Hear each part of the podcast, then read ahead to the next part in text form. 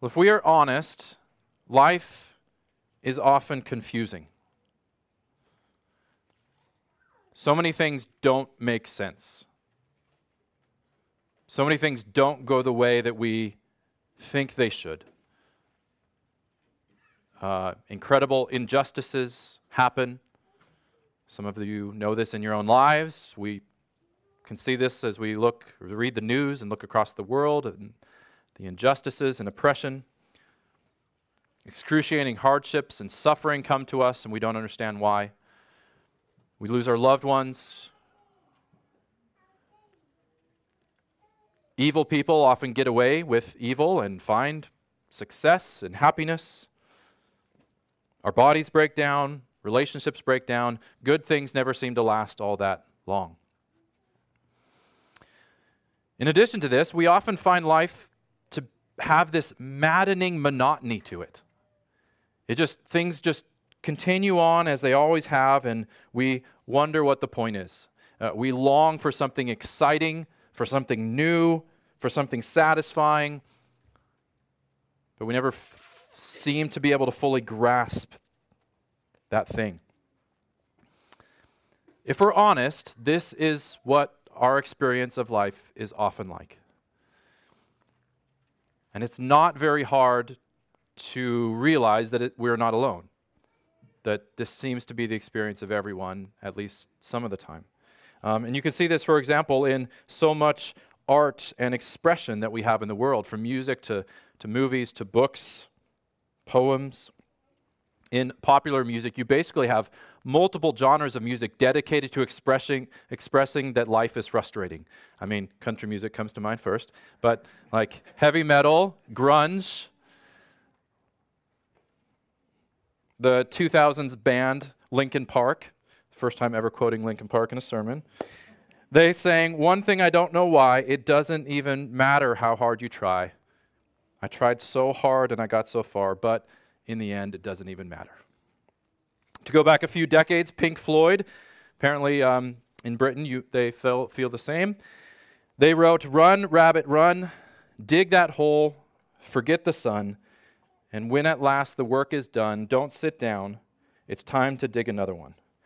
For long you live and high you fly, but only if you ride the tide, and balanced on the biggest wave, you race toward an early grave.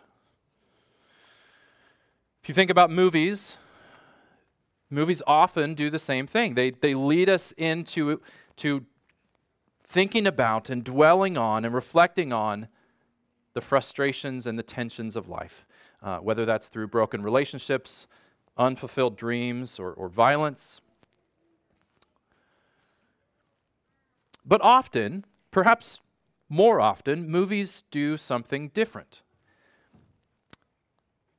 That give us an alternate reality where we can experience, even if briefly, a satisfying life. Right? Movies allow us to, for an hour and a half, two hours, to enter into this alternate reality where things seem to make sense. The endings are happy. The boy gets the girl, the bad guy gets justice. The team with the, the humble coach wins. The girl who the nerdy looking girl who is ignored by everyone turns out to be beautiful in the end and is well loved. Happily ever after. In other words, art tends to help us either be honest but hopeless, as in grunge and country music, or hopeful but dishonest. And of course, this is not just art. These are the two ways we often respond to life. Right? Either we acknowledge the vanity and the frustration and the meaninglessness of life, and we just sit in it and wallow in self despair and pity and woe is me. Or we try to immerse ourselves again and again in these alternate realities where we don't have to really face reality. And we just distract ourselves, keep ourselves busy, and just find satisfaction temporarily in a million different experiences. And we're not immune from this in the church, right? Like we do a, a, kind of vaguely Christianized version of this. We put on our smiling faces, we put on our Sunday clothes, we try to ignore the complexities and the questions of life. We use a bunch of platitudes and pithy sayings to, to pretend that we're optimistic, and then we just entertain ourselves with what we say are other good things family and, and work and church and experiences. But what the Bible does, and what Ecclesiastes especially does, is present us with a third way. One that is neither despairing nor naively optimistic. One that neither ignores the complexities and the frustrations and the questions of life, nor sees them as the end of the story or the final word. As we get into Ecclesiastes here, and for those of you that have read, have read Ecclesiastes before, you realize very quickly that there's no sugarcoating things, right? There's no masquerading, no putting on Sunday clothes and smiling faces and whitewashing life as it really is. Uh, Ecclesiastes is uncomfortably at times honest about what life is often like the unfairness, the injustice, the maddening monotony. And it doesn't really give us quick, easy answers. But as you read on, you find that there is hope, that there is purpose, there is meaning, there is beauty, and there is joy, not by doing an end around these things and ignoring them, but by going through them. In this life, in the face of life as it actually is, there is hope and purpose and joy and beauty. So we're going to get into this today. We're going to cover the first 11 verses. Um, and these are really set up as an introduction to the book as a whole and, and its themes and where it goes. So let's begin in verse 1. The words of the preacher, the son of David, king in Jerusalem. Uh, now, we're not going to spend a lot of time on uh, author and date and context um, because for a book like Ecclesiastes, they don't much affect how we read it.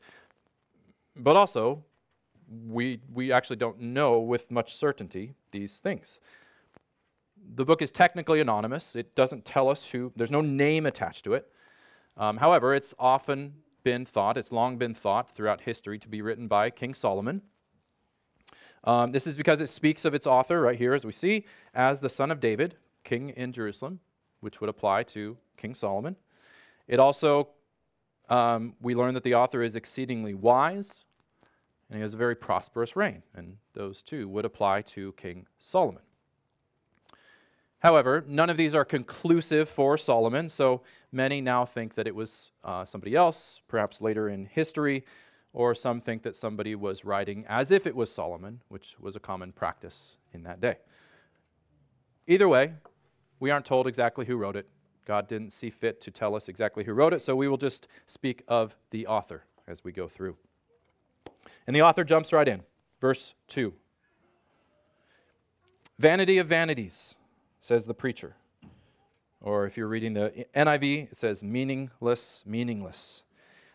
Vanity of vanities, all is vanity. What does man gain by all the toil at which he toils under the sun? So, this word is extremely important to the book. You find it strategically here at the beginning, strategically at the end of the book, and then all throughout. It's a word that literally means vapor or breath. Vapor or breath. Uh, but it seems to have more of a, a figurative uh, meaning here. So a couple ideas seem to be intended. First, like a vapor, life is gone before we know it. Our lives come and then they go, and they're short, and life passes us by like a breath. It's here and then it's not. Secondly, like a vapor, we can't contain or grasp all that we want in life. As the author goes on to explain in later in chapter 1, all is vanity and a striving after the wind. A striving after the wind.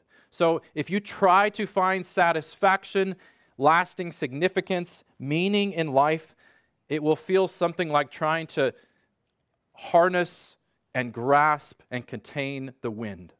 It'll elude you. No matter how tight you grasp your hands around it, it will slip out. One commentator puts it like this it should be up on the screen here. All life is vanity in this sense that it, it is unable to give us the key to itself. The, the book, that is Ecclesiastes, is the record of a search for the key to life. It is an endeavor to give a meaning to life, to see it as a whole, and there is no key under the sun. Life has lost the key to itself. And so you go as you go on through Ecclesiastes, you find the author giving himself intentionally to all of these things, attempting to find this key to life. So living wisely, giving himself to pleasure and self-indulgence, wealth, sex, work, accomplishments. And in the end, he repeats the refrain, all is vanity, a chasing after the wind. And this leads to and makes sense of the question posed in verse 3. In essence, it asks, What is the point of life? We toil about, we give ourselves to all of these things, we work hard, we, we also seek all of these experiences and try to satisfy ourselves, but what for? What are we even doing here? What's the point? And this is of course, immensely relevant, right? This is what everyone is asking. These are questions we are all trying to find the answer to in a million ways. When we finally get a moment to pause and, and look back and reflect on our lives or look forward and ask, what are, where are we going? What are we doing? We ask these questions What's the point? What really am I accomplishing? We go through our routines of work and play and school and parenting and vacations and keeping our schedules busy, but what are we actually accomplishing? Now, this is Ecclesiastes, and the answer doesn't come for a while. The author continues to dig into this feeling that life is despairing. And so he continues on in, in chapter 1 here to give three evidences, three proofs that this is the case. So let's look at verse 4, and then we're going to jump to verse 11. A generation goes and a generation comes, but the earth remains forever. There is no remembrance of former things, no remembrance, or, nor will there be any remembrance of later things yet to be among those who come after. So, the first evidence that life is vain is the shortness of life. We are like a vapor. As we read in James recently, you are a mist that appears for a little while time and then vanishes.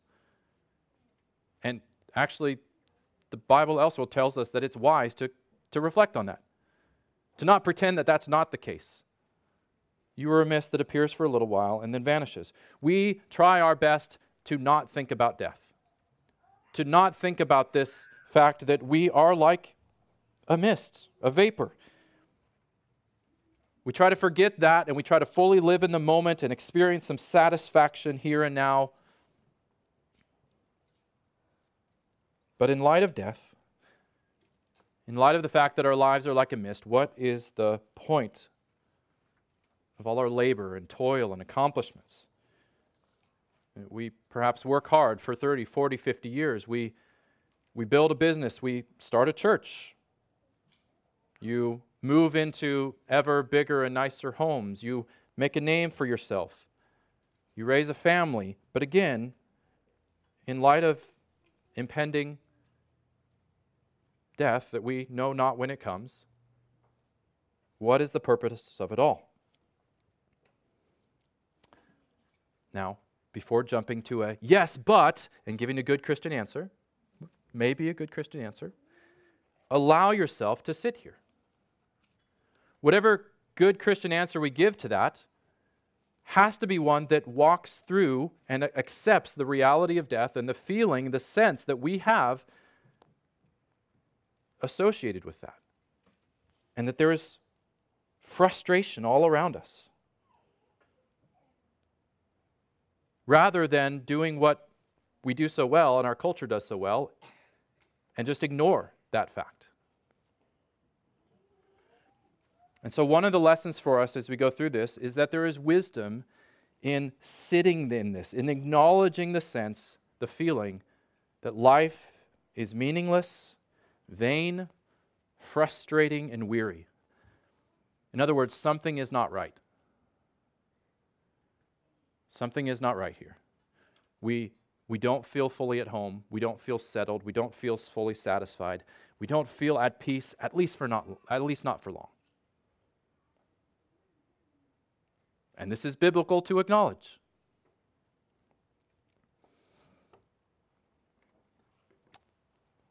The author goes on and gives us a second evidence for the vanity of life.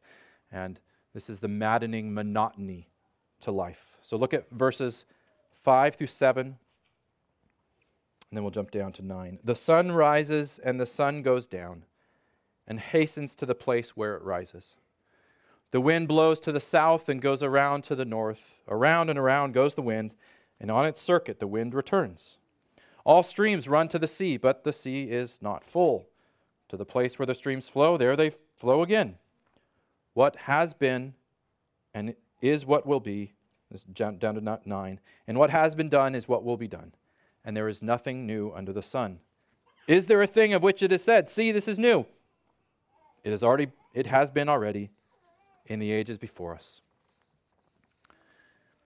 Now, there is a sense in which these natural processes of the wind and the, and the water and the sun and the moon are incredible and valuable and point us to the goodness of God, right? But from another viewpoint, they're a picture of monotony, of toil and toil and toil with no satisfying end. The world just continues on as it always has. Seasons come, seasons go, and it, if you dwell on it for too long, it's kind of like the ticking of a clock, and it starts to drive you mad. You can I mean, you can think about this in so many different ways. You, I, I think of farming or like fish, commercial fishing, where you go through these seasons of putting in so much work to get a harvest or get a crop or to get a, a yield of fish to, to sustain the appetites of hundreds, millions of people. And you find some satisfaction in that. And then, as soon as you know it, as soon as the season's over, people are still hungry. You have to start a new season again. And you just continue on and on and on. And there's brief satisfaction in it, but there's also this maddening monotony to it that you never reach an end. And then the other part of this that we see is that there is nothing new under the sun. Uh, newness or progress is one of the highest values of our, of our world, right? We all long for something new, for something exciting, to make some progress as we see it is satisfying. And so we plan vacations and experiences to break up the monotony of our life. We, plan, we go out to eat because that breaks up the, the sameness of eating at home. We watch movies and we follow sports teams and we listen to music and play video games or read books to put ourselves in something new, something that is exciting some story that seems more worthwhile than our lives.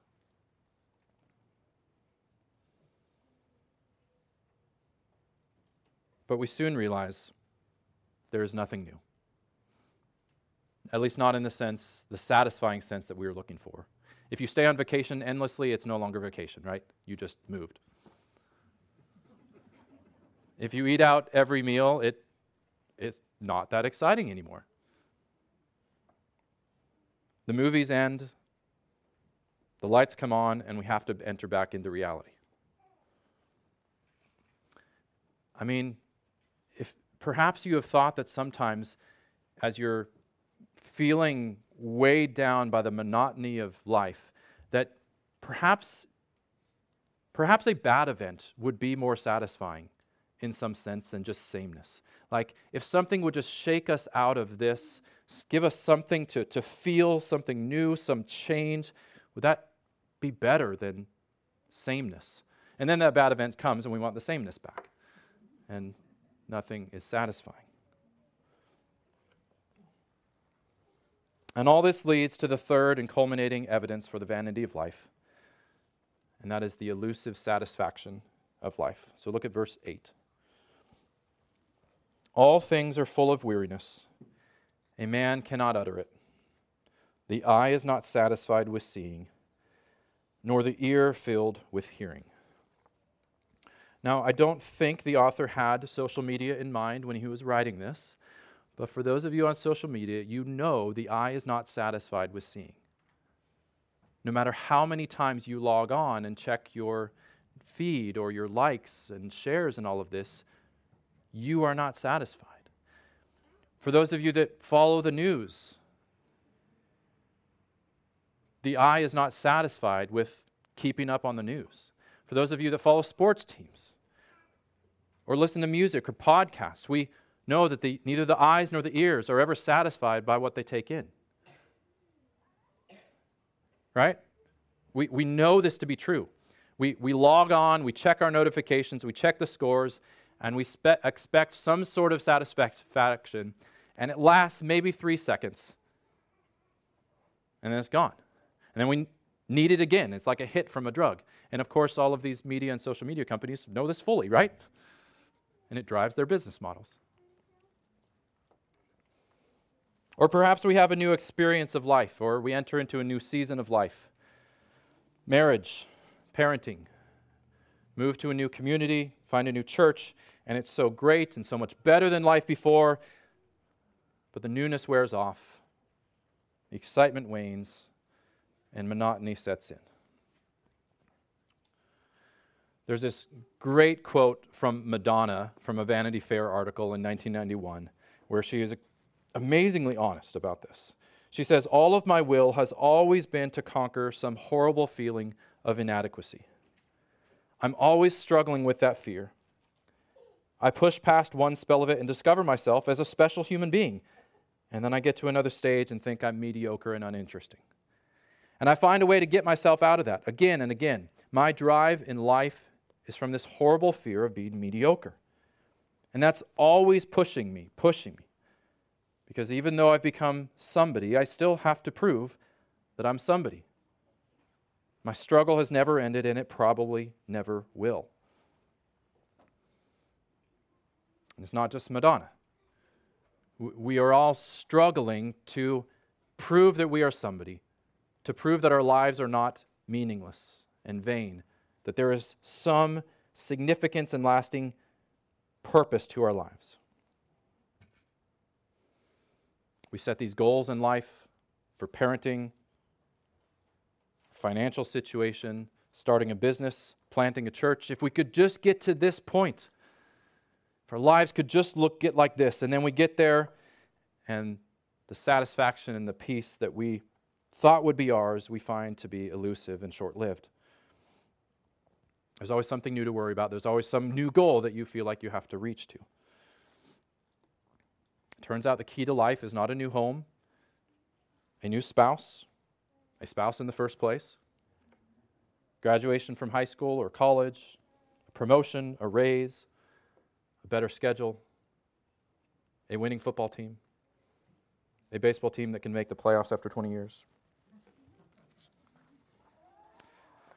Turns out that when we think we've figured life out, you know, you found this perfect equilibrium where between life and between family and, and work and church and leisure and whatever else you do, it never lasts. Life is still wearisome, exhausting, and frustrating, and a grasping after the wind. And the writer of Ecclesiastes is inviting us to acknowledge that to not to no longer pretend that that's not the case, but to sit in that. So, what do we do with that?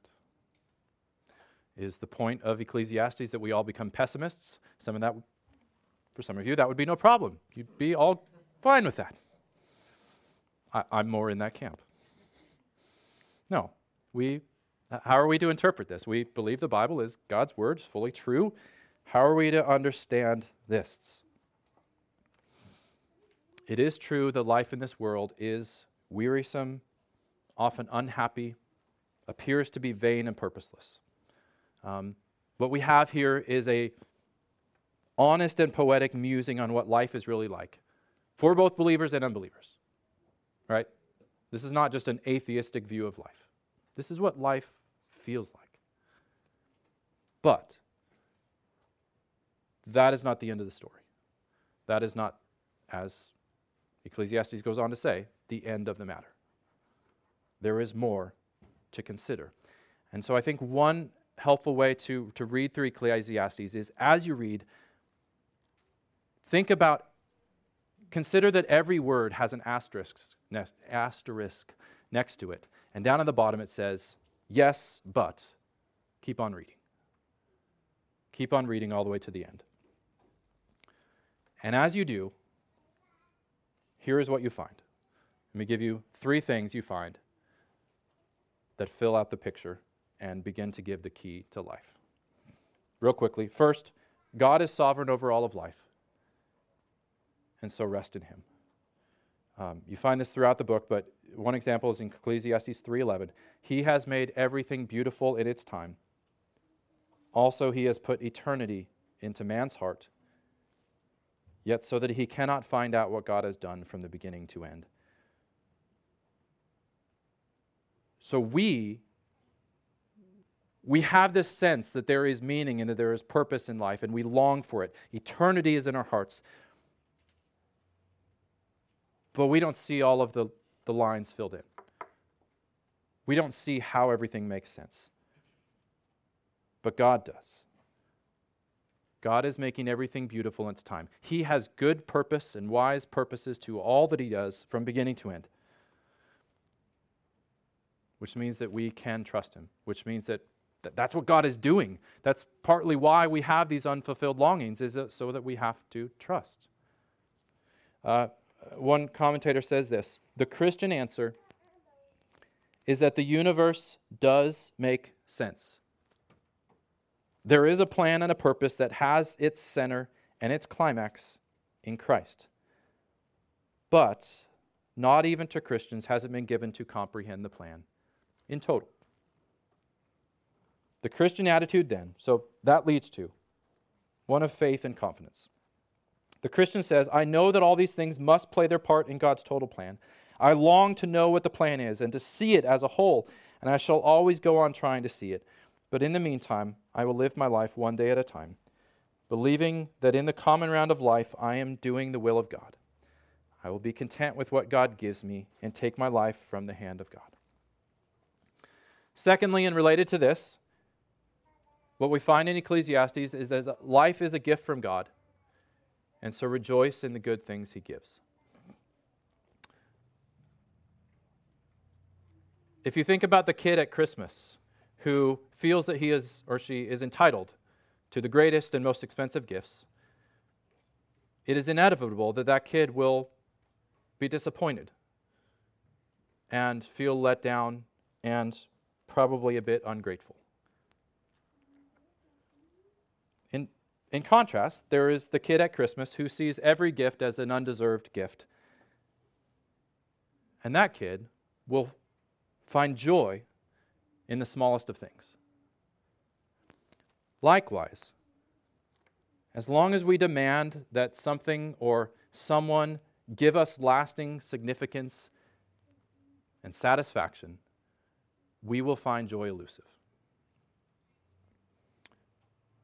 But when we realize that nothing our eyes see or our ears hear in this life is meant to be an end in itself, is meant to be a God, that life is fallen and broken, that we are not meant to be in control, that we can trust God with all that we don't understand, and that experiencing disappointment and frustration is actually part of the key, understanding the key to life, we can find joy in life.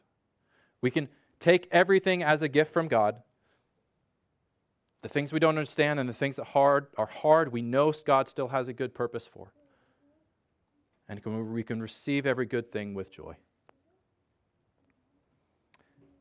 And then, third and finally, God will bring perfect justice and vindication. And so live for Him no matter what the results. God will bring perfect justice and vindication, and so live for Him no matter what the results. And I'll turn you to the last words um, in Ecclesiastes. The end of the matter, all has been heard. Fear God and keep His commandments, for this is the whole duty of man. For God will bring every deed into judgment with every secret thing, whether good or evil. One of the glorious implications of a final judgment is that it makes all that we do meaningful. Right? If there is no final judging between right and wrong, if it doesn't really matter in the end what you do or how you live, if the evil person will get away with all their evil, if the good person will have no vindication for their lives, then life really is vain and meaningless. And so, continually throughout Ecclesiastes, we are pointed back to this reality that there is a day of judging coming. And so, when we come up against this sense that life is all vain and meaningless, one of the things we have to do is remember the end. To live in light of the end, which is the opposite of what so much of what we and our culture does is just live in the moment and don't, don't think about five minutes from now. Don't think about what the future brings. No, the Bible says to live in light of the end. The moment doesn't justify the end, no matter how great your experience is, the end justifies the moment.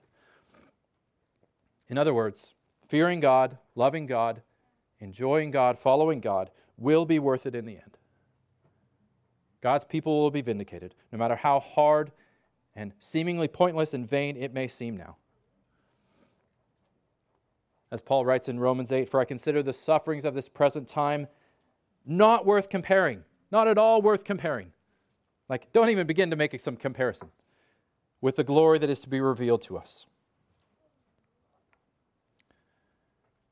And what this should do, what this reality of judgment should do, is not just drive us to be the best we can, do what's right, and then hope for hope for the best. Hope that God, you know, has a lenient curve. No, but what it should do is drive us to, to seek God's mercy. Thankfully, we can do more than just do our best and hope things turn out in the end. No, we can have confidence that God will be merciful.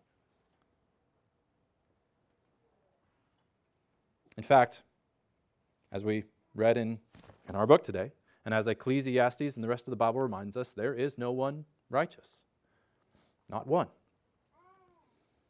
And so, just as Ecclesiastes teaches us to despair of finding satisfaction and significance within ourselves, in our own strength, the Bible teaches us to despair of finding salvation and security within ourselves and within our own strength. Our hope is in Christ alone, in God's work for us in Christ, given for our sins. God will vindicate the righteous in Christ, that is, those who cling to and boast in and rest in Christ.